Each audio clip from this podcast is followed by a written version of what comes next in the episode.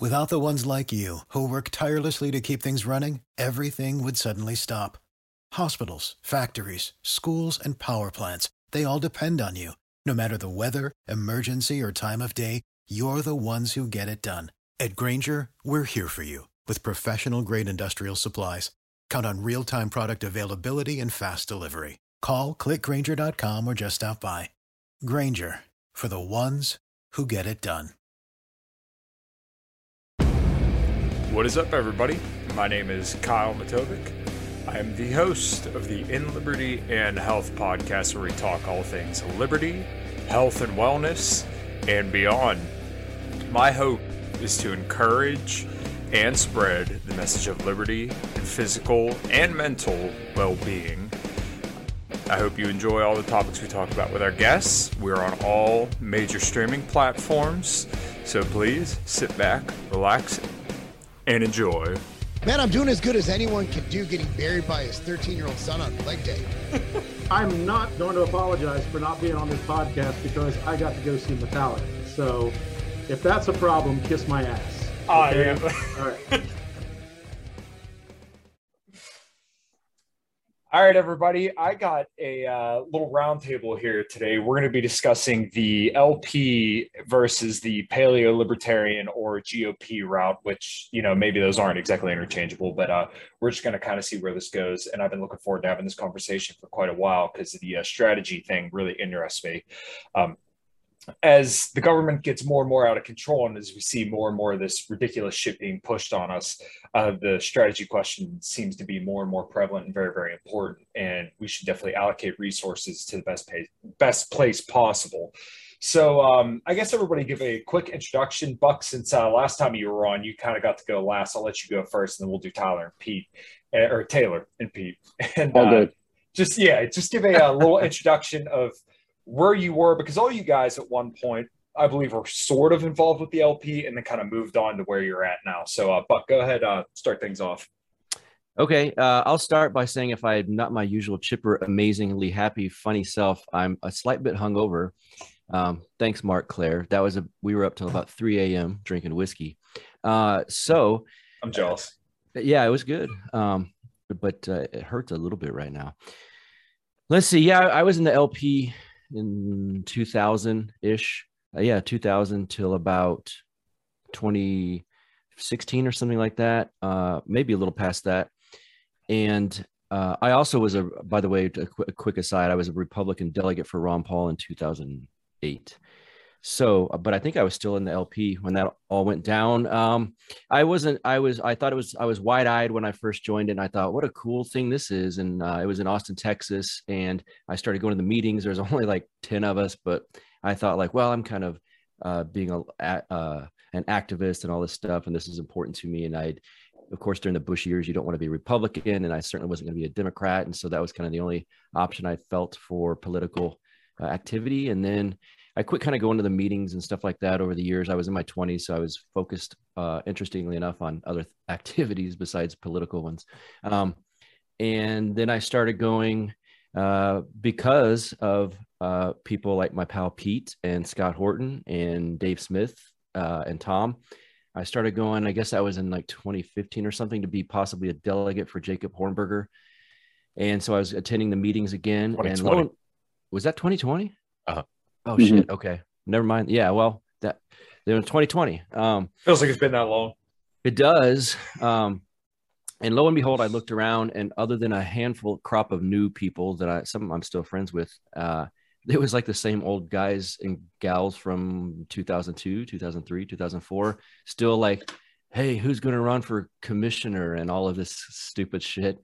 And uh, after the Hornberger thing kind of fizzled out, and uh, I was just was kind of done at that point, and I I really didn't have any more interest in being in a political party at all. So even though we're talking GOP route versus LP route or whatever we want to uh, frame this as, I'm not a GOP person either. I'm not a political party person, uh, and I think local activi- activism. I don't like that word; it's a prog- progressive term, but local political activity is probably more important than national political activity.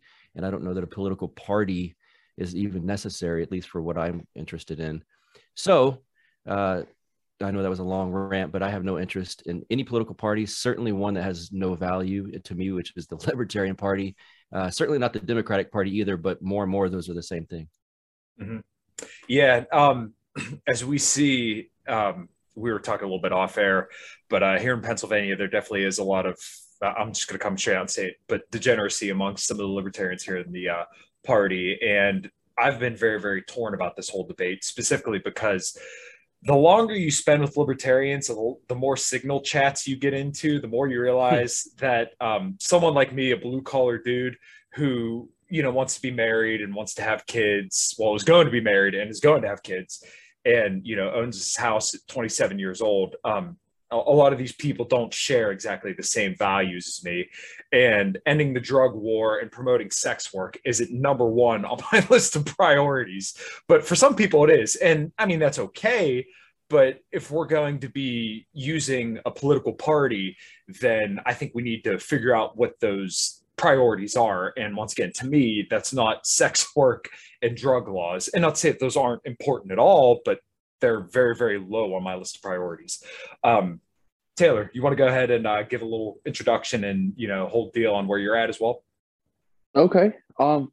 Yeah. Uh. When I was, let's see, about to turn 16 years old, I started paying attention to politics. Um. It was because of the Ron Paul 2008 campaign where this all started. Um. And then, in between those years, in between 2008 and 2012 um, I was in high school, like uh, Buck was discussing his 20s, um, was definitely, um, while I cared about politics and was interested in it, it was not that big in my list of priorities. I cared about, you know, baseball and whatever else. And then in 2012, um, I was uh, not able to register yet because I was actually 17 but um, the 2012 Ron Paul campaign really got me interested in politics completely, like where I became as uh, I wouldn't say obsessive as I am now, especially on the theory end, but um, very, very passionate about the subject, even if my knowledge wasn't there yet. Um, and uh, as soon as I could have, um, I registered for the LP um, because of what the GOP did to Ron Paul in 2012. Um, and I thought, you know what, Ron ran as a as a um, GOP candidate, but he represents these ideas, and this party is supposed to represent those ideas. And then um, I got more into theory, uh, Rothbard uh, mostly, um, and 2016 rolls around and thinking that the LP was going to be a good route for some form of like the start to my um, political, real political um, life where I could advocate for candidates. When I started to really pay attention to the LP, I quickly realized this was this was a lost cause um, 1000%. And uh, after 2016, when Trump got elected, I could not, uh, I switched back to GOP so fast my head spun. Um, and, and then the Mises Caucus thing came around. Uh, I went to a meeting or two, uh, talked to Heise, um, very good guy, uh, nice guy. Um, switched back to LP just out of being like, I would say, uh, just like, okay, these are really good guys. I should give this a shot again. And again, really, I, I once I like got home from those meetings and thought about it again and talked to Jared uh, and the rest of the hoppean.org guys and everything else, I was just like, I don't really, I don't really think this is going to work. I, I, mean, I like these people because because they they agree with me on theory. Um, at least the Mises Caucus guys, a, a, a few of them, I guess.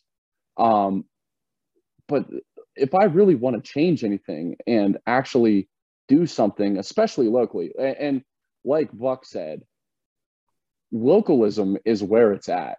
and while I may I may disagree with him that no political party is uh, one that he cares about in that situation, while I, I have very very big sympathies for the GOP, even the PA GOP, which is just fraught with with some of the worst in the conservative camp, but also some very good people. Um, and uh, after that 2020 LP registration or whatever year that was, I, I switched right back to GOP and I'm here. And um, uh, even I considered myself uh, paleo whenever I registered back LP. I wasn't a true believer. So I, I came back home to the GOP. Um, I don't even really count that LP round two as a real LP round for me because it was literally less than two months. but uh, yeah, and I'm here and um, really strong believer in the new right as a movement to for libertarians to help the right to get the country back to where it goes. I don't need the right to conform to my ideas. I want to help the right with my ideas. Mm. And that's where I am. Cool, cool. Um, yeah, there's a lot I want to touch on there, but um, Pete, you're perhaps the most interesting um, case in this whole deal. interesting usually means asshole. Well, I I don't I don't mean that in this context. Just so we're clear.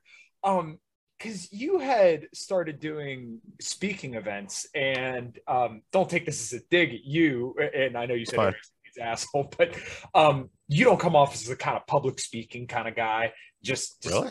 For I'm me, actually really good at it. okay, well, I, I, believe it because you know I, I do think you're very eloquent in you know that kind of way. But um, like you just I don't know like the I don't know it just doesn't not my initial expectation. But anyways, you were doing speaking stuff for the LP and Mises Caucus, not the LP.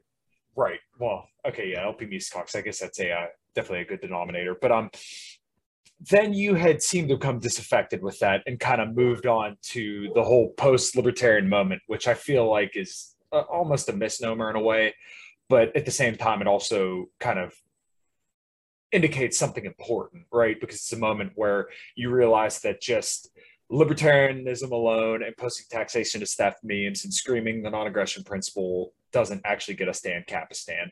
So um, if you could kind of detail out your journey because you were originally brought in from Ron Paul and then you know LP and then now you're at where you're at. So just kind of detail out that journey and you know obviously what you're doing now. So I voted I voted three times in my life and every time I voted for a Republican. Um, but I only ever voted for a right winger once, and that was when I voted for Ron Paul in 2008. Turns out the other two were, um, well, one was a CIA agent, and the other one was a, um, you know, owned by the neocons. Mm. So by the time 2012 rolled around, I mean, I was out. I didn't even follow the campaign. I, I, I wasn't following anything. I mean, I was like meditating. I was like, I was like doing spiritual work and stuff like that. 2016 rolled around. I just saw this absolute circus start happening. Um, really didn't know. You know, when you looked at it, you're like, okay, so if Trump wins, what does the country look like? If Hillary wins, you pretty much know what the country's going to look like. So I decided to just get involved and get on social media. I mean, I was actually making memes instead of stealing them back then, and um, you know, and posting and things like that. And then I got involved. I started the podcast in July 2017, and it took a little while to get popular, but um, yeah, to start getting some downloads. But it, it started happening, and I remember when the Mises Caucus thing first started, when I first heard about it, it was late 2017.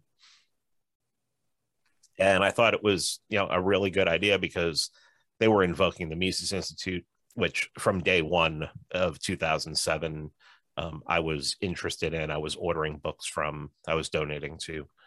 And I thought that the Mises Caucus sounded like a good idea. And my whole goal was just to promote it didn't want to get involved at all. I didn't want to go to you know conventions or anything like that. And um, yeah, I just let me just promote it.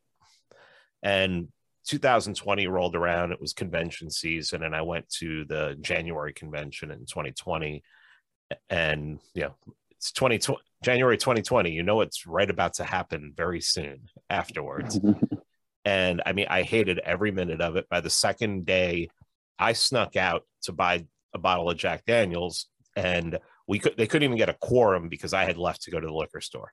So I get back. By the time we leave there, I'm hammered, and I'm just like, I, I don't, I don't want to do this. I don't want to do this. Well, COVID pretty much took care of that, and I just completely dropped out.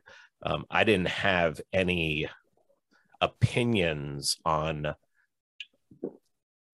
Yeah, I wasn't making any opinions on the LP or the Mises Caucus at that point. I mean, I was just like, this this is probably the most important thing that's going to happen in, in my life, this COVID thing. And I recognized it right away. So I started talking about it. The end of the year, I got contacted by someone, said, Hey, this is what the plan is. Do you want to be involved? And it's like, sure, I get to hang out with my friends. I get to, you know, basically I'm I'm around people that I like. And I started promoting it, started really running with it and everything. And went to speak at a at a convention in Washington, and when I came back, it was like PorcFest was soon after that, and I went to PorcFest. Mm-hmm. And when I got back from PorcFest, um, I had I got COVID bad, and I don't know, the, just the whole time that I was laying in bed and thinking about it, I was just like, I was rethinking a lot of things, and I was just like, okay, so what is the strategy here? And obviously the strategy is not to get elected and wield power because you're trying to take over the LP. So then the only strategy left is teaching, is you use it as a teaching method. And then I started going over some old Ron Paul writings and found one from 1972 where he's addressing David Nolan straight on saying that a a third party will never be a teaching platform.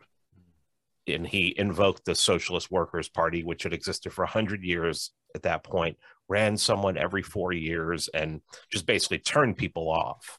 And then he he pointed out that look at the LP, you know. Then later on, like 20 years later, I'm reading more articles about the LP, and Murray's like, it's a freak show. It's like the nation's biggest outpatient clinic, and you even if you go now, it's there. I don't care about a takeover. I don't care about you know. So if I don't believe that, if I don't, if I think that you you need political power in order to have change, and nobody's looking at the kind of political power that I think it takes to take change. Well, that that goes off the table there.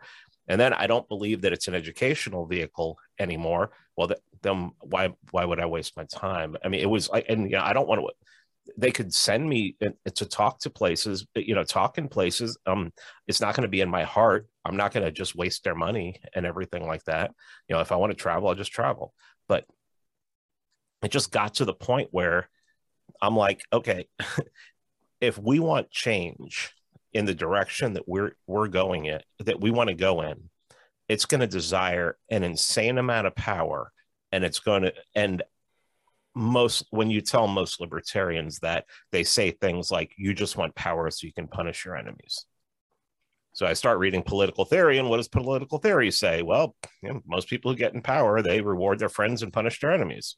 Like that sounds like what political what politics is and if you're not willing to accept that then you're probably just stay out of the game and i'm okay with people staying out of the game but shut the fuck up about me getting involved with it and doing what needs to be done. You know, I'm you know, I'm just sick of the the bullshit of you know wishing here read this book you know watch this video and hoping that you're going to change the world. Well you're not going to change the world. And let me tell you something. If you have in your head a picture of what you think the world is going to look like what will improve human flourishing will make people more free and you're not willing to seize the power in order to do it and to implement it, you're not only you're immoral and you're evil. What are you doing? Just quit. Stop talking about it. Right. Yeah, and I, you kind of came at me before, and reasonably so, and, and, I think it was necessary. And this is what really kind of got my head scratching. Um, the LP here in Pennsylvania, um, as I'm sure you've heard, we've won contested and obviously a lot of uncontested races. Mm-hmm. And I've said on this podcast plenty of times, look, we elected you so that way you can help bring about liberty and freedom for the people that you're responsible for, right? The people who elected you. If you do not do that, I will be the first one to say, okay, you're out. If it's a Republican, if it's a Democrat, if it's another libertarian, whoever is going to take your place and do the things that need to be done will be put in there. And I will actively make sure you're out of there. And I think that's the way that we need to look at it. Um, so that being said, you guys are all about local politics, and Pennsylvania seems to be a good ground for this. Um, what would change your mind about the LP approach? And once again, I, I want full and honest criticism because I want, I'm looking for the objective truth of things, right? I want to know what's going to work. I don't care about a party, right? If the Libertarian Party here in Pennsylvania fails, then okay, we're done. You know, 2024, if this is still the same thing, oh, look, we have all these people, dog catchers and, you know, constables and auditors of election, then okay, what did we do? Who's better off? Um, Buck, you want to start off with that? What it, you say? I want to ask you what would what would it take to to back the LP strategy, or what, what is the strategy? Basically run people locally to use political power to help free people, right? I mean, that's my interpretation of that. Maybe I'm wrong, but that's I've, I've actually okay. I've actually talked to Heise about this sure. before. Um, he he as the leader of the Mises Caucus was actually very very influenced, and I mean the the Mises Caucus was built on what must be done by Hoppe. Um, at least the intention was to mirror his strategy. And while I absolutely love that idea, you must be willing to acknowledge the barriers to entry that the LP brings to that. And also yeah. the baggage that the LP brings with you, which while while the GOP, sure, I mean, it has its issues, many of them at least it has the potential to make that change with people who don't even agree with you 40% voting for you. LP mm-hmm. people, they get spite votes and they get full agreement votes. GOP votes get people who just like voting GOP. Mm-hmm. like, I mean, and that's it. And you can earn more. You can turn people but uh, but yeah, Buck, I, I I interrupted you. I apologize for that. No, no worries. You actually also made a good point earlier. I, I want to retract what I said that I don't need a political party to do local stuff. Sure. I, I I was of that mind, but um, Taylor actually reminded me I had a, a Zoom meeting with with uh, well, I don't know if it was supposed to be private anyway, but it's someone we all know, and I do need a little bit of a of a political party locally, not to say I'm Buck Johnson as the Republican of Lockhart, Texas, or something like that. But I am going to approach the the local GOP and discuss certain things with them um, because I obviously would like them at least in my corner, if not uh, to offer, uh, you know, treasurer and stuff like that. So mm-hmm. uh, I would say that. Um, what would it take for me to get behind the LP strategy if that's what the strategy is? Um, to be honest, it would have to be that the LP was a, a major party player, and they're not. And they're not, as far as I could tell, you know, things change year to year. At this rate, things change month to month and day to day. I would bet my a house that they'll never be a major uh, player. And so there's no real point. If you're going to run for office or support someone that's running for office, if the idea is not to win, then I am a little bit lost as to what the purpose would be uh, you can educate people and you can be on talk shows and TV shows and, and write books and, and pass books out, uh, not as a politician. Mm-hmm. And so, especially these days, I mean, Dave Smith's a comedian and he's probably one of the best voices for this type of stuff we're talking about. And he doesn't need to be a politician to do that. He's all over the place. Uh, same with Tom Woods. If Tom wanted to be out there as much as Dave is, I, I suspect that he could. Uh, you don't i wouldn't think that tom should go run for the libertarian party presidential candidate or something like that it would be pointless and so it, it's just the whole as if i were a leftist i would think that the green party is, is, is equally impotent. Like it's Sure. it's it's just kind of purposeless. Other than saying like I'm some kind of fringe activist, but you're not going to get anywhere just rah rah rah and yelling at stuff and and screaming at the wall and trying to change hearts and minds uh, to to lose. I mean, the, Mhm. that's not a very uh, convincing message. Hey, we're so pure and we, we have the best message and we're going to lose. Come join us. It doesn't make any sense to me. It's just weird. Yeah, so um, I, I completely agree, and this is um, I catch a lot of flack for it, but I say you know where there's viable Republican candidates, um, someone like Ian Smith over in New Jersey. Um, I had him on the show, and he's running for Congress. Why the fuck would someone in the LP run against him? Who are you Mhm. going to bring to the table? Who's going to bring in more votes and is more admired than he is? Right? This dude's been on Tucker Carlson a number of times. He's very, very well known, and obviously he's loved by his community it's like a Ron Paul situation. Somebody who birthed a whole ton of people and who's loved by his community um, is running for Congress. Do you think there's anybody in the LP who has even remotely the same notoriety that he does to run against him and actually win? Well, no, uh, no, I but there's going to be someone that runs against him in the LP. I bet you. yeah, and, and I, I said actively we, sh- we should do that. Sorry, Taylor. Um, no, uh, it's it's all good. Yeah. Um, so I- I, see you have something to say, but uh, I guess after that, just kind of go into what would what it would potentially take to change your mind. So go ahead. Uh, I, I see you're chomping at the bit. Oh yeah, well, well, literally, what I was gonna say was, if you want me to stop actively speaking against the LP, stop running against right wingers, real right wingers. Run against neocons. Yeah. Run against run against bad right wingers. Stop running against good ones. And like I said, stop trying to be the smartest people in the room whenever it comes to you don't conform to my ideology 100%. So you don't have my support.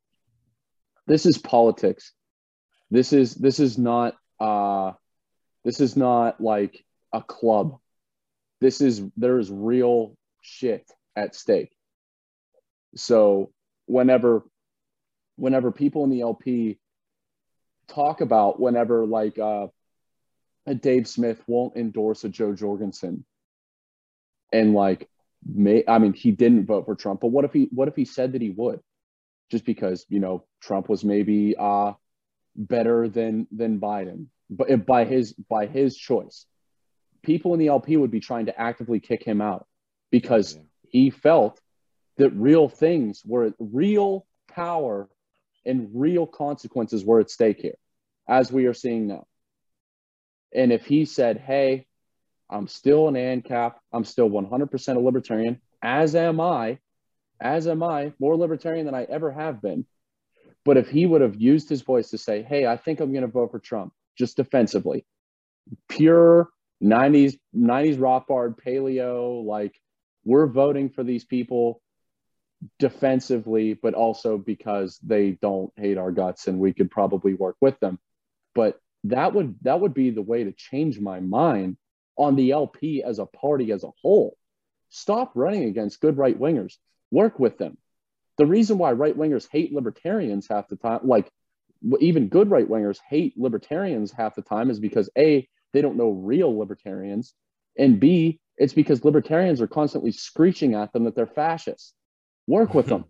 Stop running people against them because they're more on your side than half the LP.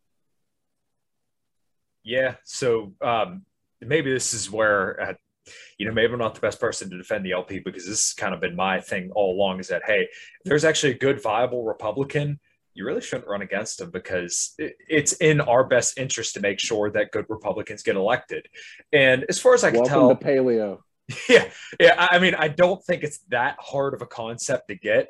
And once again, to bring it back to someone like Ian Smith, who are you going to run against? It's going to be as influential as him. Um, Taylor, I think when you and I were going back and forth on Twitter, uh, Aaron Bernstine got brought up, and I'm actually working on getting him on the show and uh, going to talk to him about some different stuff. But uh, you know, once again, if he proves to me that uh, you know if there's an LP candidate running in his county, but um, you know, if I like him more and he seems more viable, then well, sorry, I'll vote Republican.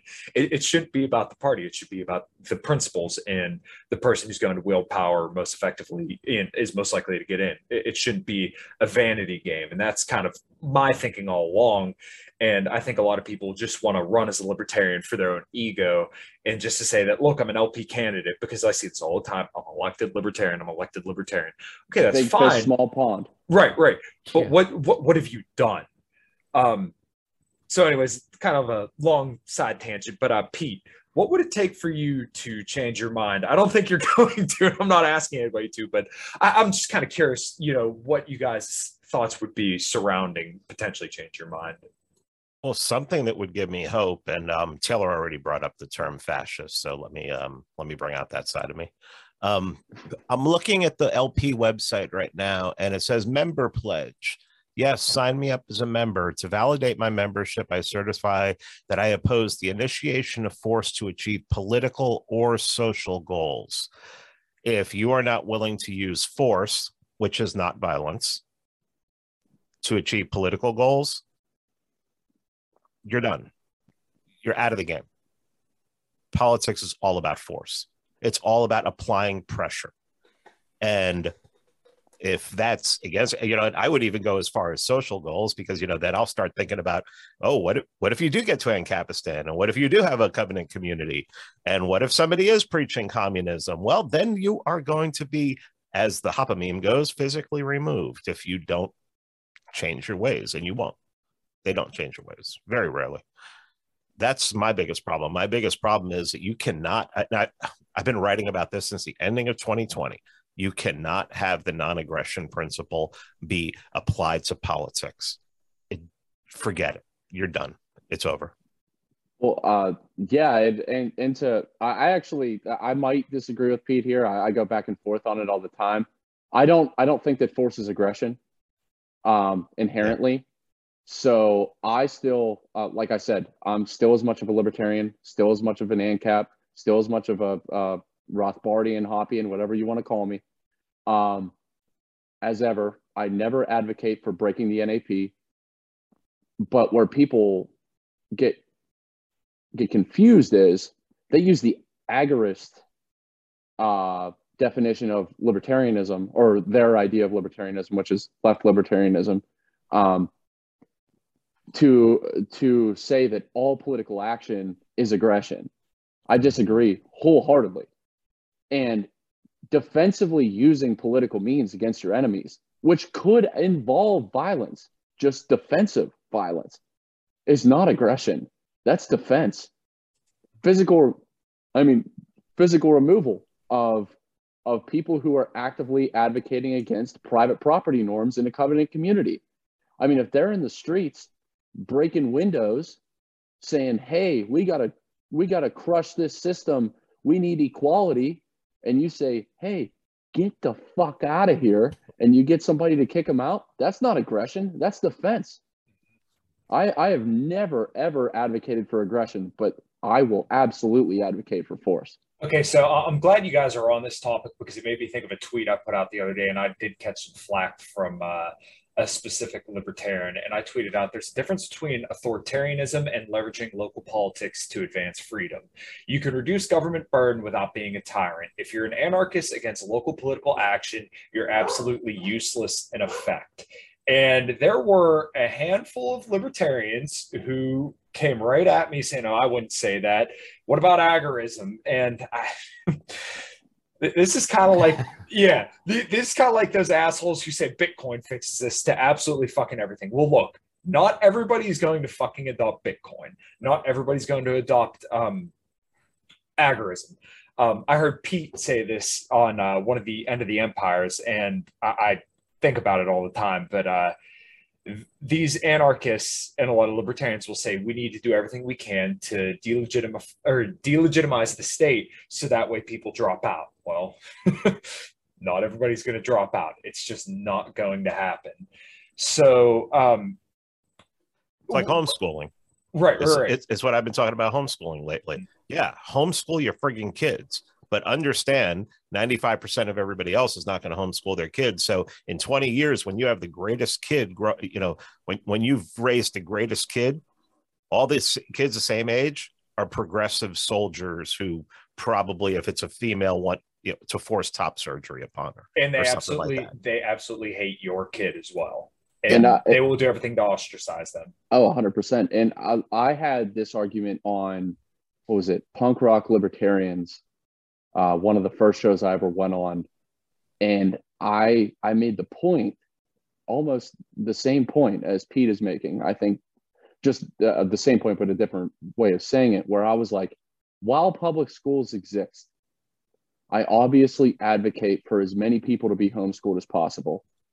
But to say that I want public schools to be as unpleasant and violence ridden place as they are right now would be awful for me to say. There are children involved.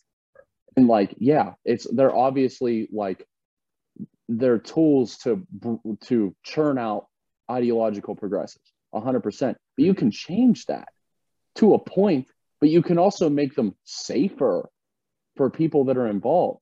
And if you go around preaching end public schools because public schools are so bad, a lot of parents they're not going to take you seriously. And this is a, like another like I was blown away with the guy that was arguing with me saying saying I don't care. I don't care. They should homeschool their kids. They should homeschool their kids. And I was like, yeah, I I mean I kind of figured you would say that. I'm not going to mention the dude by name, but fuck him. Um, uh, like uh, So that once again sounds a lot like Bitcoin fixes this. When when Well, someone tells I you I actually can't fix have- my car, I have more sympathy for the Bitcoin people um, um, than than these people. Um, to say that we should make things as unpleasant as possible just because of a government not monopoly on that situation is insane, and Yeah. will get you nothing but vitriol against you from the majority of the public. They, you think they hate you now?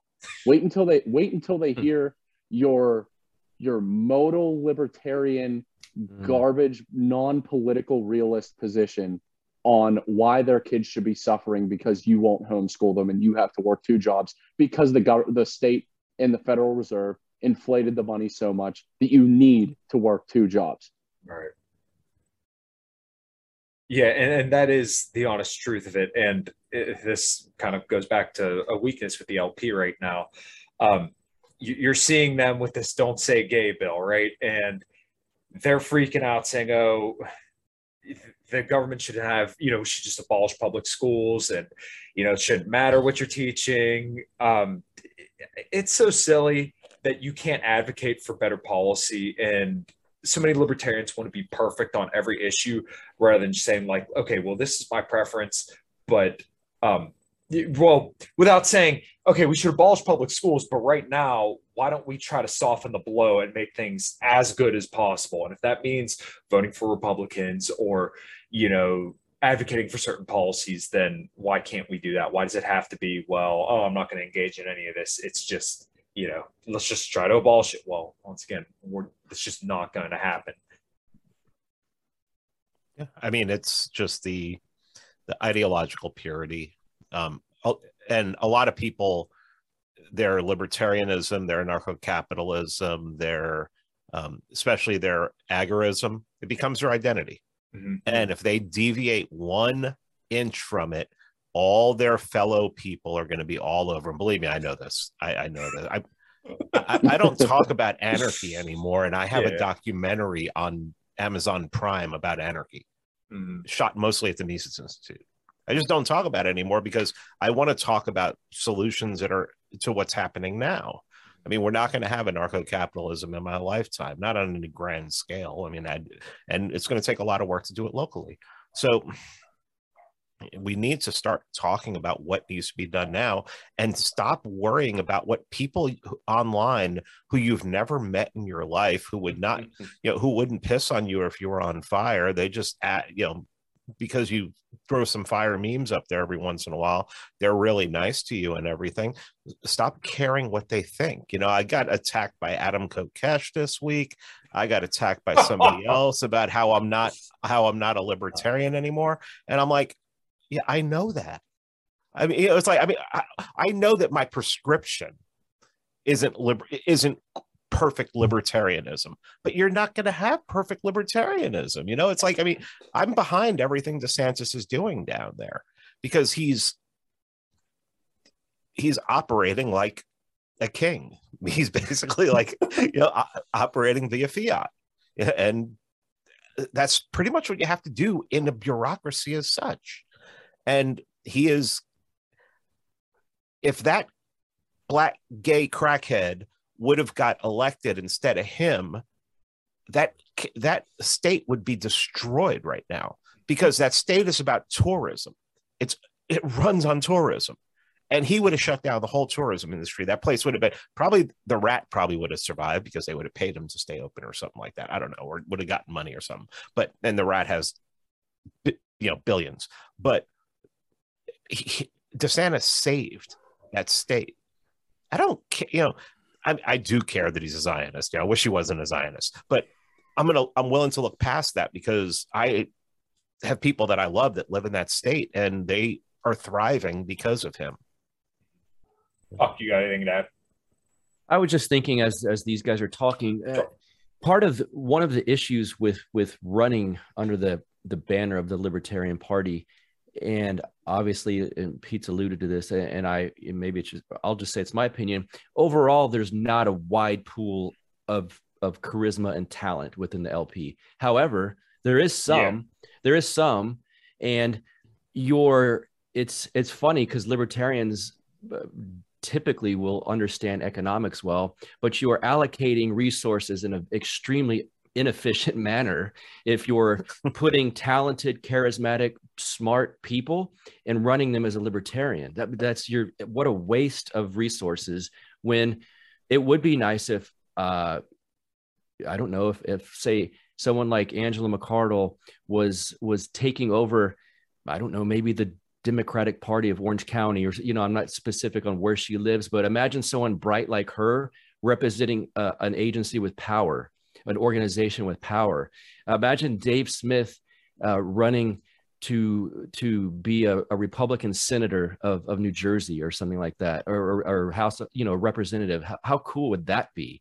Um, I just spoke with this guy today for my next episode. Bruce Fenton oh, is oh, yeah. up in, in in in New Hampshire and guy is really bright. He's like uh, he's a Ron Paul disciple of sorts, and uh, uh, a, a, Bitcoin guy, and he's funding a lot of his campaign in that manner. But he's running for the U.S. Senate and has a shot at least to to win his primary as a Republican. How cool would it be to have that guy in the Senate? And so, you know, if you've got a, a bright, charismatic, smart person, I just feel like you're wasting you're wasting a, a valuable talent in in some kind of uh, dumpster fire, you know, far off that no one looks at. Right. Um, you guys want to add anything else to that? Uh, really, if if I had one wish, it would be that the best of BLP were as politically realist as what Buck just said. Um, Dave Smith in the GOP is an unstoppable force. Angela McArdle in the California Democratic Party, like he said, is an unstoppable force. For for I mean, I'm I'm not I'm not even really aware of the nitty gritty of her positions. I know she's better than most of the LP, yeah. and I know that her as a female and also somebody who knows how to appeal to the left uh, would crush it. But this this LP, I'm a libertarian, so I have to work within the LP just because of something that I owe to the philosophy. It's quite the opposite. You owe the philosophy the philosophy to get out of the LP and make a real difference somewhere. It doesn't it's, it doesn't matter where it is. It's that identity thing again. It's that identity. I, I, why could I? Why would I go in the GOP with blood-soaked monsters? And yeah, that's just it's an excuse. You don't want to. I'm just convinced these people don't want to succeed. No, they don't want to succeed. They just 100%. yeah, they're it's like they're they scared. know as long as it yeah, yeah. Even Kokesh, I I quoted him. He had a tweet yesterday where he said anyone who runs as a libertarian knows they're not going to win. And I retweeted it, and all I put was, okay, ask the logical question. yeah. yeah. Um, so kind of tailing on to there, um, I really liked Trump the first two years, but I wasn't as politically informed as I am now. And I- have had a lot of back and forth with Tho and obviously you guys. And it does seem like the fallout from Trump has brought out a lot of good in the GOP. While I don't believe he himself was necessarily a beacon for good, the outcome of him and the influence he brought and the people that he brought were a very, very, very, very big net positive for the GOP because you have guys like Sabatini. And I, I disagree with some of these guys on some shit, but look at the bigger picture, right? Yes, you could say they're bloodsuck monsters. Yes, you could say Trump should spend the rest of his life in prison for failing to end the genocide in Yemen. Yes, you could say they're still poor on foreign policy. But let's, yes, your, your federal politics is crapshoot. But once again, bigger picture, you have DeSantis, right? He's a Zionist neocon. Okay, but it's very, very important to note that this dude loves his people. He will do anything to protect Floridians, right? As he did. Um, don't agree with him on everything, but I, I much I would definitely say that here in Pennsylvania, Taylor can attest. I would have rather been in Florida for the last two years than here in Pennsylvania. You right? are goddamn right, dude. Right. And you, once again, you got Sabatini, um, Marjorie Taylor Greene, who may seem like a kook, but if you just listen to her for more than five minutes, like, you know, she actually makes a lot of fucking sense. And I've had her you know the person running against her on my show and kind of looking back at it now i'm like she's she's kind of ridiculous because she's literally saying uh, she might be a russian asset and i oh god was that an lp person yes Yeah. yes the uh, person Oh, who's running gosh. against yeah uh, um and the only reason Liber- she left- seems like left libertarian. the only reason she seems like a kook is because of the way she's framed in the national spotlight she's Yeah. she doesn't Exactly. seem like yeah um, and I didn't know anything about her until I listened to her on Tim Pool. And after that, I was fully convinced like, okay, well, I think Angela, um, who's running against her, like, if you really want to be politically active, run for something else. Don't run against her. Marjorie Taylor Greene is an ally to libertarians, and she's proved this time and time again because she says, hey, Republicans, listen to libertarians, right? She's been very, very friendly to libertarians. She she wants a more, you know, libertarian style Republican Party why the fuck are you running against her?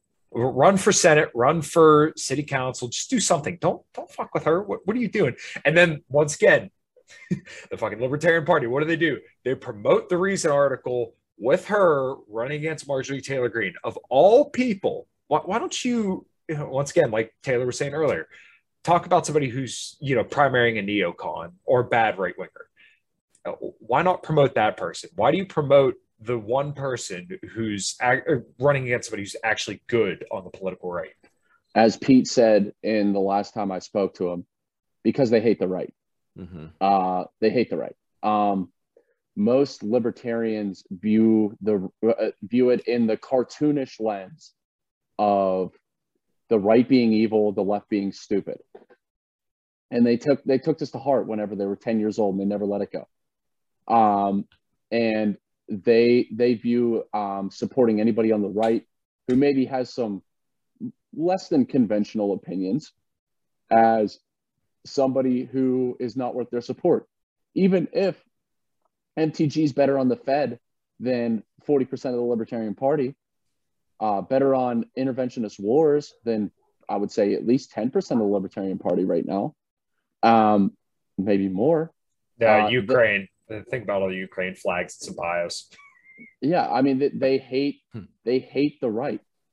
Um, they they really do. And uh, to to when to go back to Trump uh, and what he brought to the Republican Party, um, him himself, yes. And Thodas put out a great article about uh, Trump betraying his base on the Fed, him going back to monetary policy and how bad he was on it. But to quote the late uh, to to to quote Lew Rockwell on Buck's show. Trump doesn't deserve to win. The American people don't deserve Trump to lose. And that was right before the election. And that's something that uh, that I took to heart whenever I listened to. it. I remember exactly where I was whenever I heard that line on Buck's show.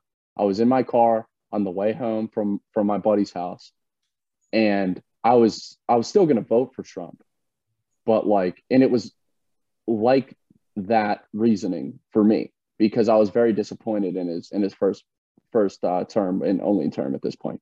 Um, but really, I mean, that's the political realism that I want from libertarians. I want them to understand that working with the right at this point, right now, not the 2001 right. Lew was as hard on the 2001 right mm-hmm. as anybody. Go and look at 2001 articles from LewRockwell.com, and you will see that he was harder on the right in America than anybody that he has ever been, uh, any political side he's ever been been criticizing. But I mean, the moment that we have right now, while there are still some ugly sides to the right, there are abs there is more opportunity now than there has been since 1990. And Rothbard saw it then, and we have to see it now. Well put. Now, you guys got anything to add? um, so kind of while we're talking about right, um, what does the right mean to you? Because see, or to each you guys, because this seems to get pretty sloppy when people start talking about it. And I was very, very eh on this. Like, I didn't get why people kept saying right wing, right wing, right wing, because I, I, just didn't understand it. And then over time, once I had Mac Taylor on, um, you guys more so defined it a little bit more clearly as to me what seems to be respect for natural order and hierarchy. Mm-hmm. Um, when you just boil it down to that, then I agree. And kind of like a side note, when you look at 2017 or like 2019 when Me Too came around, it's kind of funny that we had a white male Republican who is very Machiavellian in, in his um, rhetoric. And then you have all these sexual assault allegations coming out against men. Um, just, just kind of convenient when that movement had been around for 10 years, right? Um, so, Buck, I guess what does the right mean to you? Um, kind of what you just alluded to. Basically, it's I just kind of keep it simple in that you uh, not prefer even, but you would advocate for a natural hierarchy in, in societies and a natural elite and things like that. And then leftism would be the opposite of that. Leftism, it, one of the reasons it's evil is because it's impossible to attain, and so that would be egalitarianism. And as some great man put it, to revolt against nature. Mm-hmm. Cool, Taylor, same deal. Yeah, I mean it's um it's uh, the right is natural hierarchy, uh, politically, uh, society of natural elites, um, and order, and the opposite of egalitarianism and chaos. Uh, I take a lot of influence from the NRX guys when applying that definition of of the right. Now, in my pure my pure libertarian uh, form of what the right is. It is natural hierarchies and anti-egalitarianism. Um, but what that leads to is the Moldbugian uh, definition of right and left of order versus chaos. So it's essentially the NRX. It follows the libertarian and real definition of the right. Cool. Pete. Yeah, I I take the NRX uh, order versus chaos, and you know, you look at the highest crime areas of the country. Those are mostly left. I mean, I mean almost all left. You're when you look at as I've traveled this country, gone to small towns, and seen these places that have you know, zero crime, zero violent crime, and everything. I mean, these are right wing places. These are places where you see Trump flags. These are places where you see "Let's go Brandon" flags. You know, um, when you go to Chicago, when you go to New York, when you go to Camden, New Jersey, when you go to Baltimore, these are the places where that are the most violent are the left, and violence is chaos. People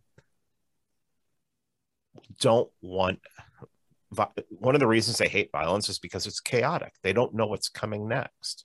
That's a great thing about private property. The great thing about private property is you know what you own, another person knows what they own.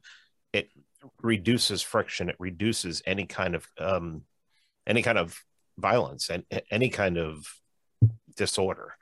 And to bring up hierarchy too is hierarchy is really important and to understand that there are natural hierarchies out there and leftists and you could see man can you see it now especially when you look at some of those tiktok videos of, the, of teachers mm-hmm.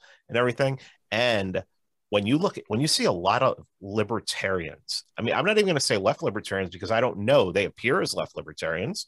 They may have a rothbard quote in their um in their profile but when they start ragging on the family how the family is not a not a hierarchy a natural hierarchy i look at those people no differently than i look at the people you know the the kindergarten teacher the gay male kindergarten teacher who wants to teach your kid about paddleboarding, whatever the fuck that is. I mean, so yeah. Yeah. Well, well and Taylor, you got something? Yeah, I was just gonna say the last time I was on I was on this show, I brought mm-hmm. up how the left is egalitarian even in their view of the family unit yeah. and the community. And uh, not even to mention the division of labor for our, our Austrian friends out there. Um, without without hierarchy, without division, there is no division of labor. Without hierarchy inside the home, there is no family unit. And this is a goal of a lot of the social leftists now. They want to crush the family unit because they want everybody to be under the same rules and in it, it legally and culturally. And this is something that is incredibly dangerous. And not only is it anti-community, it's anti-prosperity, whatever you want to call it. That's why I say that the left is. So, I mean, that's the number one reason why the left is so dangerous. Mm-hmm. Right. Well, they come full swing for the family, and that's where um you know Taylor, you did say last time you were on the show is that uh the downfall of the LPMC is that they don't specifically say that they're particular right wing in this instance. Mm-hmm. And that is kind of a big deal. And especially for me personally, as I kind of laid out more towards the beginning of the show, I consider myself a more socially conservative person. And people cringe at that. But, um, you know, as I learn more and more, and as I think more and more about the issues that plague our society, is that you know it's the lack of that where if you just have this degeneracy rampant where it's free love and well they're not you know, violating the NAP, but they're, you know, filling up, you got a 40 year old filling up an 18 year old while it's consensual. And, you know, there's single moms everywhere. It, it's, at some point you realize that this is not good for your community as a whole and you're going to need some kind of order to bring in this chaos which will typically be an overbearing government that mm-hmm. will crush the overall freedom that you have in your society what did uh Hoppe say um left libertarians or Viagra for the state? No, that was uh that well yeah, that was uh Peter Brimelow. Mm-hmm. Who, oh, that was, Peter yeah, Brimelow? Was, that was Peter Brim well, that was Peter Brimelow's quote, the Viagra of the state, uh, uh speaking about uh, speaking about uh immigration. Immigration, immigration yeah. and Hoppe essentially used his yeah, quote to apply to left libertarian social theory yeah, yeah. to say that left libertarianism itself is Viagra of the state. And it works even on another level because they're blue pilled. and um, pray uh, for Peter, pray, pray for Peter Brimelow if you can. He had he had knee replacement surgery recently, and he's not healing up very fast. Damn, that sucks. So, um, I guess what would be some kind of the literature that you guys read that really convinced you that this was the way? Um, I guess we'll start with uh, Pete. I, I, know you guys are huge fans of Hoppe, but like, what in particular? Well, I mean, the one, the one person who keeps me coming back to libertarianism is Hoppe. Mm-hmm. If I read anything now of libertarian literature, it's going to be something that Hoppe wrote. I'm going to pull something off the shelf from Hoppe um, or some 90s Rothbard or something like that. I mean, I've read all the theory. I, have read For a New Liberty. I read For a New Liberty twice when I became a libertarian. So uh, all that. But um, after that, I mean, you know, getting into NRX and starting to read Burnham, um, James Burnham, starting to read Sam Francis, Um, then getting into some of the classics, reading Pareto, um, reading the Juvenal, and um, you know, and Paul Gottfried. Mhm. But, uh, people forget Paul Gottfried. Paul Gottfried is he's 80 years old now, and he is as sharp as ever. And he is, I mean, he's basically like the save. You know, if libertarianism is going to ever really be a thing to behold one day, you know that I mean, it's going to be people reading Paul Gottfried and applying it and finding a way, to, you know, applying it to their libertarianism because know, libertarianism cannot be left wing and succeed because all it will do is lead to chaos. lead to degeneracy and chaos. And that's what I see in a lot of these people who are focused on sex work and drugs and people like Adam Kokesh who just think, well, I can have, you know, six girlfriends out here and smoke weed in Gardenia and, you know, lift in the desert and eventually Ancapistan's going to come. Well, you guys don't have proper respect for, you know, your individual relationships. So if it's just, you know, a borders free love for everybody, I, I don't think that's a good idea or going to lead to any kind of prosperous outcome or sustainable liberty. That's kind of always been my stance. And people are free to disagree with that. But I think people who have respect for natural hierarchy or families, strong fathers, strong mothers who respect their own individual roles, um, that's going to allow for people who can accept responsibility and tolerate the, res- the inherent responsibility that comes with freedom. Um, Taylor. Well, yeah. I mean, what got me here? Uh, the Economics and Ethics of Private Property by Hans Hoppe. Um, Getting Libertarianism Right by Hans Hoppe. Egalitarianism as a Revolt Against Nature by Murray N. Rothbard. Against the Left, Lew Rockwell. Mhm. Uh, Leviathan and Its Enemies, Sam Francis. Um, and uh, let's see. There's definitely one more. Um, well, that's about all that comes to my mind right now. But really, uh, Democracy, the God That Failed, obviously. But I, I tend to not mention that book because I want people to read something other than that from Hoppe. Because people that are politically illiterate tend to take the wrong lesson from that book. Um, by You calling uh, Moldbug illiterate? uh, to a point uh whenever not uh, whenever no i'm i like i have a lot of respect for for curtis obviously but um but he uh, not even not even the wrong lesson. He essentially took what Hoppe did and extended it which is actually fine. Like i don't have a problem with that. Um well i i mean he's illiterate whenever he tries to define like libertarians half the time but i mean that's that's whatever.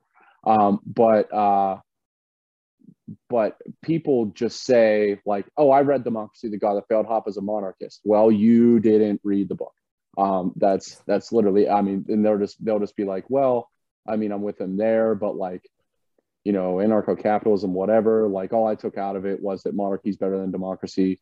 I'm just like okay you didn't read the book uh that well. Um you didn't really take the lessons that you needed to or at least consider them as much as you as much as you needed to.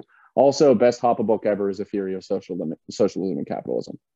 Uh, that is, uh, Stephan Kinsella and I agree that that is the best Hoppe book. Um, I'm probably one out of the however many Hoppians in the world would say that that's the best Hoppe book, but it definitely is. Kyle, I think you'd like that just because I don't know how much econ you've read, and I'm sure you've heard a lot about Hoppe that isn't great from people that hate them because they're dumb. No, I believe me, I do not take a lot of LP people seriously, other than the ones I Oh, know no, I I'm can take not- seriously. It's not not dumb, it's talking- evil. Yeah, yeah, It's not even dumb. yeah. They're evil.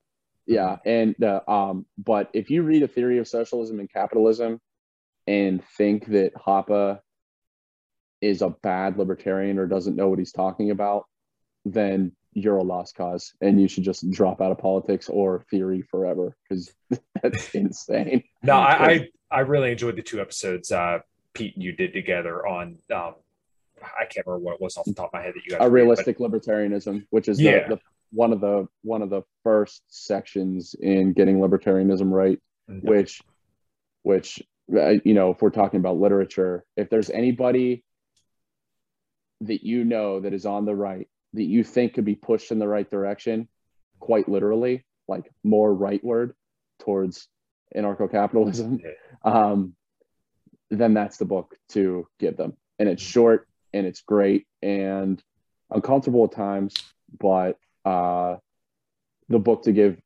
every single one of your right-wing friends who makes fun of you for being a libertarian because they don't they don't get it, not yet at least. Right, right. And I, I, feel like a lot of libertarians, specifically ones in the LP, are responsible for why libertarianism looks like such a fucking joke, is because Oh, they, shit. they, they've made a joke out of it.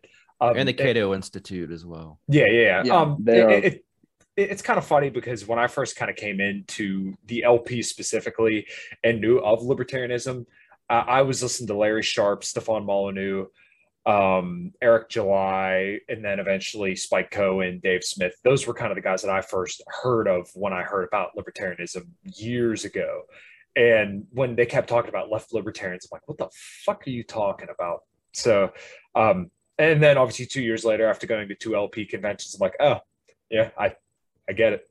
There Um, they are. Yeah, Buck. Uh, some of the literature that you've read that kind of got you to where you are really inspired you to kind of think the way you think now.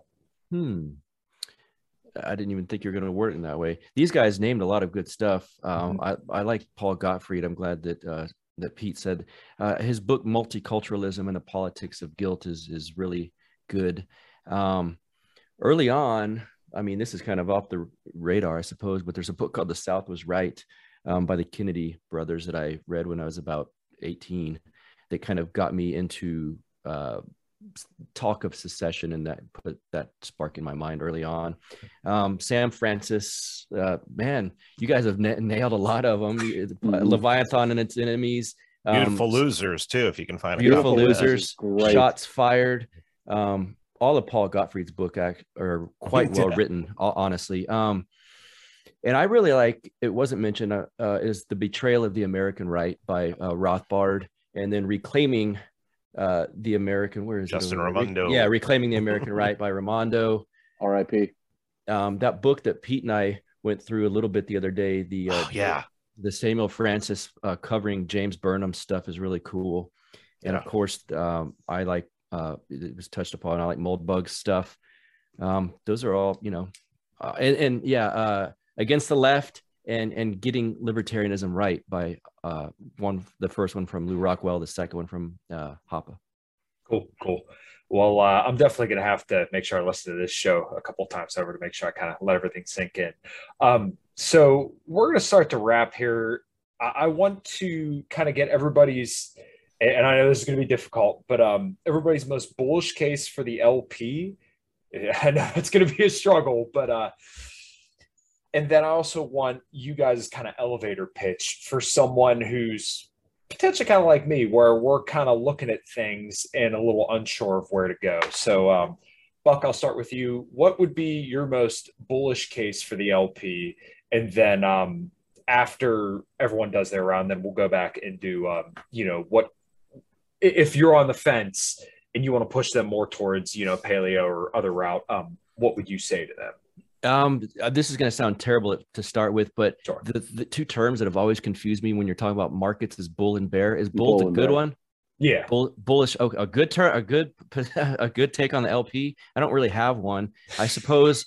Uh, I, I, I, let's say this: if you're in some county that is, let's say, asexual politically, a- and and the Democrats are kind of whatever, not much power. Republicans maybe not much power. Everyone's kind of asexual, basically, and the Libertarian Party could somehow help you get elected to a county commission seat or something like that. I suppose there's a case for it in that uh, circumstance. And uh, other than that, I don't have any good case for the Libertarian Party uh, to honestly to exist.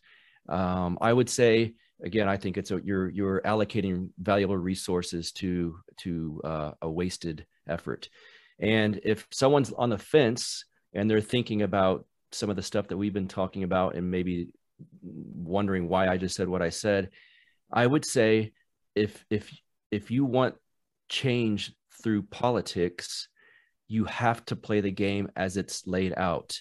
Um, I can I can all day bitch about the two party system, and try to pretend that I'm outside of it, but that's what it is. It is what it is. We live in a two party system. And so if you want to affect change politically, that's the game. That's the game you have to play. If, if, if the Raiders draft a guy that wants to only play baseball and yet he's on a football team, it's not going to do much good. And so it'd be, you know, ridiculous. Uh, I would say, so make it, I would say this all goes back to local level stuff more, more importantly than, than, than even state to an extent, although we saw at least governorships are, are quite can be quite important. And quit quit trying to base your entire life and and and and uh, your identity on political ideology. For one thing, would be one of my first pieces of advice. Get outside of that, live your life, and and when it comes to politics, you, you got to do what you got to do, and, and being in a third party is uh, essentially pointless, in my opinion. Yeah, I, I, completely understand where you're coming from. And that's kind of been the goal of the show is to make anybody who's politically inclined a little bit healthier and a little bit better than they were. And um, to kind of perhaps lay out my position a little bit better when it comes to the LP. Um, I feel like all across the country, you would probably be better served as a libertarian to run with the GOP. In Pennsylvania, once again, as it stands right now in 2022, looks good, I will change my mind the moment that does not seem to be the case. And I've said that multiple times over and over again. If the LP does not do what you know we want it to do within the next couple years, then um, you know, no longer a registered libertarian, right? I'll be GOP in a heartbeat if that has to be the way it has to be. Um, once again, very open to being wrong. I have so, a question, real quick, Kyle, because I hear that a lot uh, and it, I think from different people it means different things. What mm-hmm. what is the goal of the Libertarian Party when you say we want it to do? If it does what we want it to do in the next couple of, what is it? So get people elected locally to enable their the people who elected them to have more freedom in their locale. And okay. whenever there's, you know, like mandates or gun laws that are passed down in Pennsylvania, then, you know, you don't have to enforce those. And I think you and I may have talked about this once um, in a different show, but um, I get so frustrated with libertarians who say all police are bad people. Well, yeah. if you're friends with your local sheriff and you're a libertarian and you can convince him not to enforce gun laws, is that cop really a bad person or are you just a fucking autistic libertarian i, I uh, that is one of the most frustrating things in the world to me when it goes to this binary of all police are bad people well the police who didn't enforce gun laws or who didn't enforce lockdowns like once again to bring it back to ian smith um, the cop said, "Well, you guys are all in you know violation of federal law." That being said, have a good day. You want to call that dude a bad person? Go fuck yourself. All right, mm. don't care. Uh, I'm not gonna you know just say that fuck all cops because I'm a libertarian. No, these people can decide whether or not I go to jail and whether or not I can leave my fucking house. I'm gonna be friendly with those people. I don't care if that doesn't make me a libertarian. If it doesn't, okay, whatever. I have freedom. You don't. You're principled. I'm free. What do you want to be? Um, so Taylor, yeah, most bullish case for the LP and what you would say to change people's mind. Most bullish case for the LP would be, like I said earlier, work with the right. Stop pretending that the right is your enemy. Now, half of the party got to go then. Mm-hmm. Um, More. yeah. 75 to 80% of the party got to go then. And that's fine parties experience real purges of ideological enemies within it. And that's okay. What the LPMC wants to do with taking over the party, okay. But stop saying that you're neither left nor right. Work with the right. Stop pretending like you're better than everybody because you've read more philosophy work with these people, make a better future. You can. You're smart enough.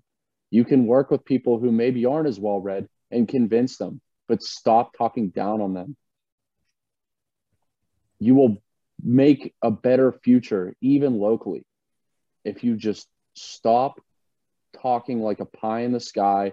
I'm the most well read, smartest person in the room because I read a couple Rothbard books and start getting engaged in your community with right wingers who are well intentioned that might need a little guidance.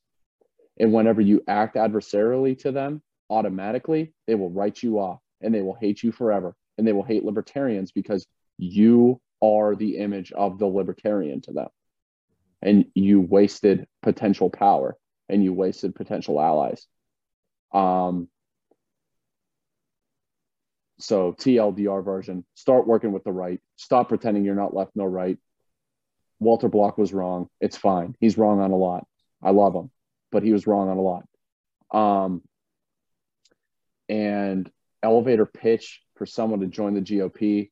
Do you care about the future? Do you care about your family? Do you want more war?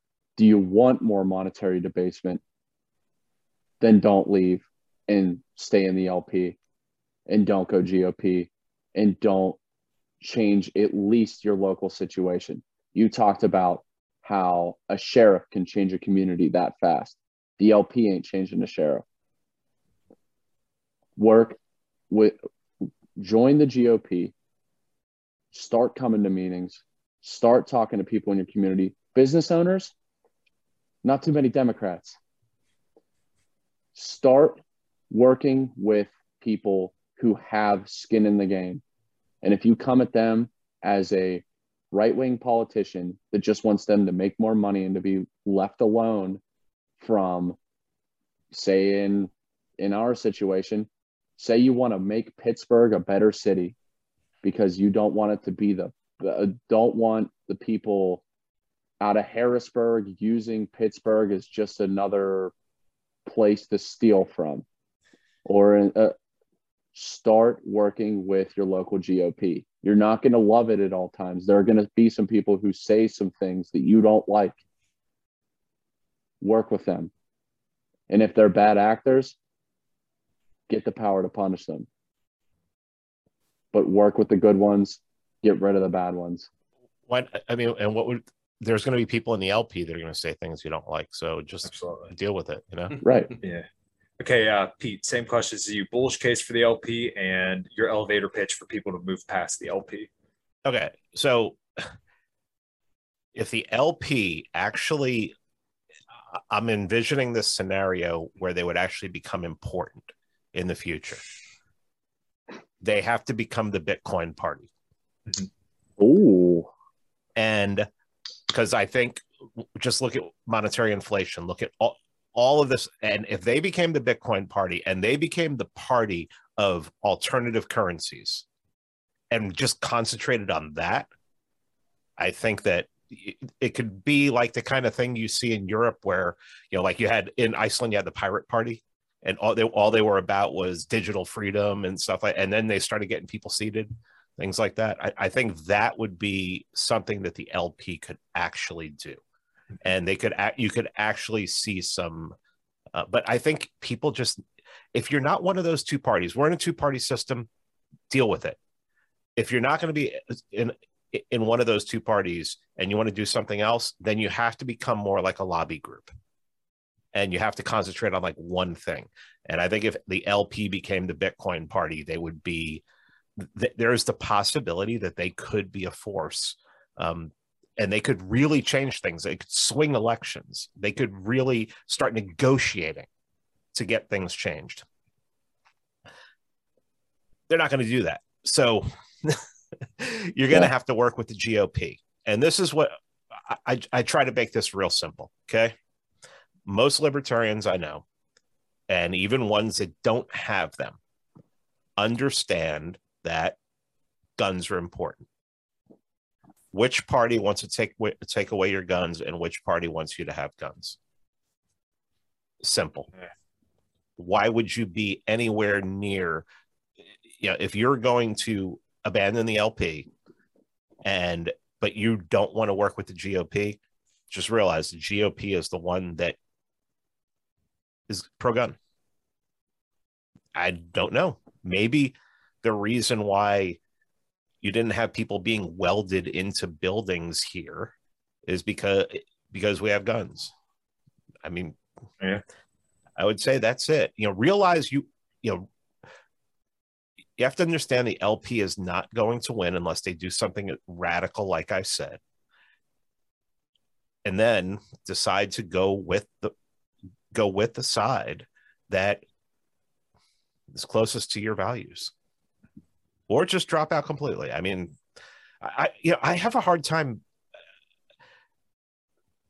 I, understand why people would want to do that. I encourage them not to, but I have a hard time. Um, I have a hard time criticizing them unless they want everyone else to drop out too.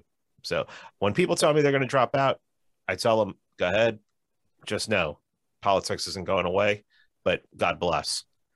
But when I say, well, I'm not going to drop out, but I'm going to do this, then a lot of the people who say you want to drop out, who are called agorists, um, they immediately want to start attacking you because they have a leftist kind of mentality of everything that they don't everything that they don't like is immoral Mhm. and you know so uh, that's my pitch Yeah. No, very uh yeah, I think for people who are on the fence that there's definitely a lot to pick up there and uh it's it's it's true. Oh, once again, who wants to take away your guns? And you know, there are a lot of libertarians who just aren't fascinating people. They're they go to their LP meeting and they're super stoked to be the chair of their county. And as soon as they're thrown out of it, then you know, oh, well, it's all hell breaks loose. It's like, well, okay, well, what value do you actually add to your community? And are you somebody that anybody would even remotely consider voting for? Probably not. Um, Right. to kind of tail on to what Taylor was saying about businesses earlier, my bass player, in my band owns an automotive shop, owns a bar. My dad own- owns an automotive shop. They're dying the wool Republicans. Love both the guys dearly, but um, you know that's that's where they're at. And you know, if you came up to them as a Democrat, they would write you off completely. They're definitely more open to libertarians, but um, you know, they're they see the degener- they see the degeneracy that libertar- some libertarians are promoting Mhm. and they're completely turned off and they assume that that's all of them right. But they also, but they also think a lot of those people would call themselves libertarians. They'd be like, "Yeah, I'm a Republican, but I'm probably more libertarian leaning," because they heard like Ron Paul or Gary Johnson in 2016 or 2012, Mhm. and they say, "Yeah, I like the low taxes, I like the lower regulations, but I also care about winning." Mhm. Yeah. and if you can cons- if you can convince enough of these people that working with libertarians as members of the GOP like a lot of people in the GOP think libertarians are incredibly intelligent people the good ones like. Tom Woods great example a lot of his listener base are probably not ANCAPs no Right. a lot of republicans a lot of conservatives Exactly. Yeah. And they think that like, okay, this theory stuff is cool, but a lot of these libertarians are useless, useless people politically. Yeah. And they like to learn, but they also like to win and they like to protect their children's futures. And until people in the LP learn this, they're going to continue to be useless. People care about the future. People care about just just prosperity for their children they don't care about ideological consistency they want to win and they want their their grandchildren especially to be able to live in a similar world than they did or at Yeah. least a be- or especially a better one Yeah. Buck, you uh, look like you had something to kind of add there a little bit earlier. I was just thinking about the the actual. If you just look at r- end results and power structures in, in a game of politics, no matter what your platform is that you run on, if you siphon votes away from someone that's good and someone bad wins, you are essentially pro that bad person. So, in other words, had DeSantis lost against uh, what Pete lovingly called the gay black crackhead, um, then and if that if that LP candidate, uh, which I don't know who it was, if that LP candidate would have pulled enough votes, I think it was like thirteen thousand is what DeSantis won by, something like that. Yeah. If that LP candidate pulled those votes from DeSantis, then essentially when it comes down to it, in the end of the actual results that happen, the LP candidate is pro lockdown and and and anti freedom at that point because that's what you've caused. Yeah, uh, it's it's an ugly truth for libertarians to accept, but um, sometimes I think that is the exact situation that um, you know you shouldn't run against good libertarians, and I I think to uh, give credit to Dave Smith, he's always said you know we shouldn't run somebody against um, Ron DeSantis because he was so good on lockdowns. Um, actually, one more question before we leave, and then we'll do plugs and get out of here. Um, when it comes to national politics, we're hearing about you know, Dave Smith running 2024. Um, what do you guys think about that? Um, Buck, we could start with you. And, I'm not here to ask you guys to smear him, obviously, but you know, the idea seems to be to, as everyone would say, reignite the Ron Paul revolution. Um, what are you guys' ideas around that? I wish he would run as a Republican because I would love to see him on the Republican debate stage. And speaking of re, uh, you know, reigniting the Ron Paul revolution, well, that that's exactly what the Ron Paul revolution was was Ron Paul on the Republican debate stage. And I believe that the case is that Dave happened to see the the moment between Giuliani and Ron Paul, and that's gave us the great Dave Smith as we know him today. And so I would, I I, I think that Dave Smith is too good for the Libertarian Party, in my personal opinion. Um, I think that he should run as a Republican, and that would be amazing. Again, I know I said earlier if if if you run and your point is not to win, that's a bit odd. However, on a giant scale like the Republican Party, even if I didn't think uh, Dave could win, who, who knows? Honestly, who I wouldn't have thought Donald Trump could have won. So so get this is anyone's guess at this point but i would love to see dave do that and i think he's because he's brilliant and he's got a very he's very good and articulate at, at, at saying the things that we liked uh, to hear people say and that would be awesome and i think representing the lp will do nothing for him he's already on on joe rogan he's already on Timcast. he's already on kennedy uh, I suspect at some point he could be on Tucker Carlson. I don't know, but I don't. The LP, the LP label certainly won't get him on Tucker Carlson, and so uh, I just think it would do more harm than good for him personally. But that's of course up to him. Sure, Taylor. Well, um,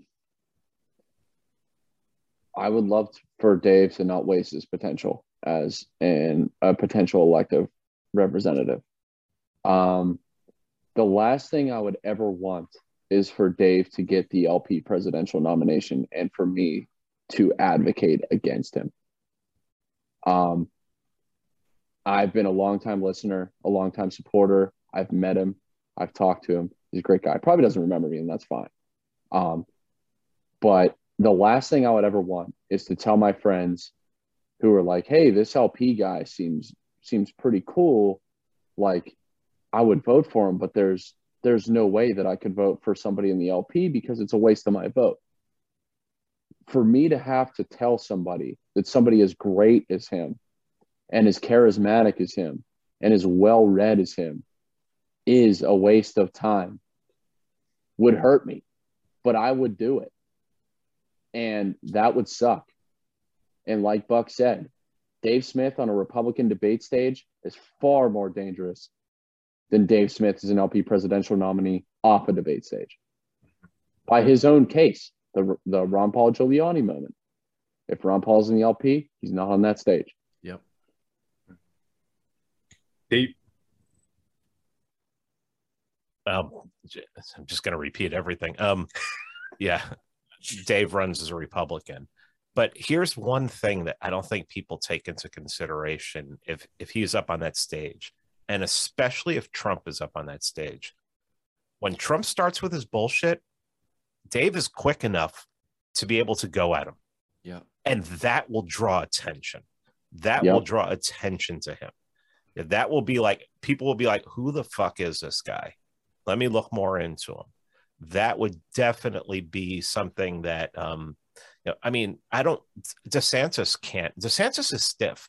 I don't I don't know if people realize that DeSantis is very stiff. Yeah. Yeah. I I don't see him going up on stage and doing very well against Trump unless before they have a thing set up that you're going to be my V. You know, Trump's telling him you're going to be my VP. yeah, DeSantis isn't uh, for the ju- or to the jugular kind of guy, right? Yeah, yeah. He, he's very defensive, but he's not going to be good at going on the offensive. As to where Trump is very, very good at once again going straight for the jugular and just right. ripping people apart. Um, sorry to interrupt you, but yeah, go ahead, Pete.